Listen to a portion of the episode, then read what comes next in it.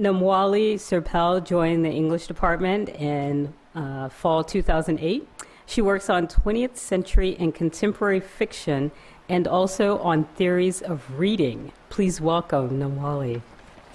So, I mostly work on narrative. Um, I always felt like trying to imitate poets or trying to capture what it feels like to read a poem it's like looking, trying to look someone in both eyes at once. You end up just staring at their nose.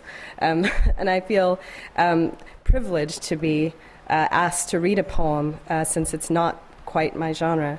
Um, but speaking of uncertainty, I do work on uncertainty in narrative. Um, and this poem seems to me to have captured um, what I think about uncertainty, um, or perhaps more accurately, what I hope someday to believe about it. There's a precursor poem to Elizabeth Bishop's The Gentleman of Shalott, uh, which is uh, Tennyson's The Lady of Shalott. I'm not going to impose uh, Tennyson on our time schedule today, um, but I will say that that poem is about um, a woman in a tower who's weaving. Um, and she has a mirror in front of her loom so that she can see behind her through the window what's going on outside in Camelot. It's an Arthurian uh, legend. And uh, the crisis of the poem is when uh, she sees uh, Sir Lancelot in that mirror and decides to turn around and look. Um, and at that moment, she takes three paces across her small room, and uh, the loom seems to explode and unravel, and the mirror cracked from side to side. And this seems to be what uh, Elizabeth Bishop is taking up in her poem. Of the two, I think hers is the better half, so to speak. The Gentleman of Shalott. Which eye's his eye?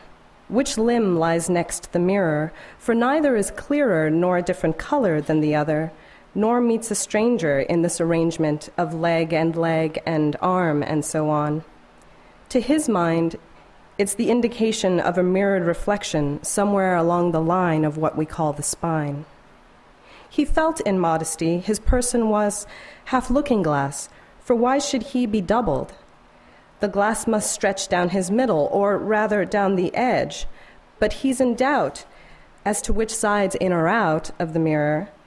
There's little margin for error, but there's no proof either. And if half his head's reflected, thought, he thinks, might be affected. But he's resigned to such economical design. If the glass slips, he's in a fix. Only one leg, etc. But while it stays put, he can walk and run, and his hands can clasp one another. The uncertainty, he says he finds exhilarating.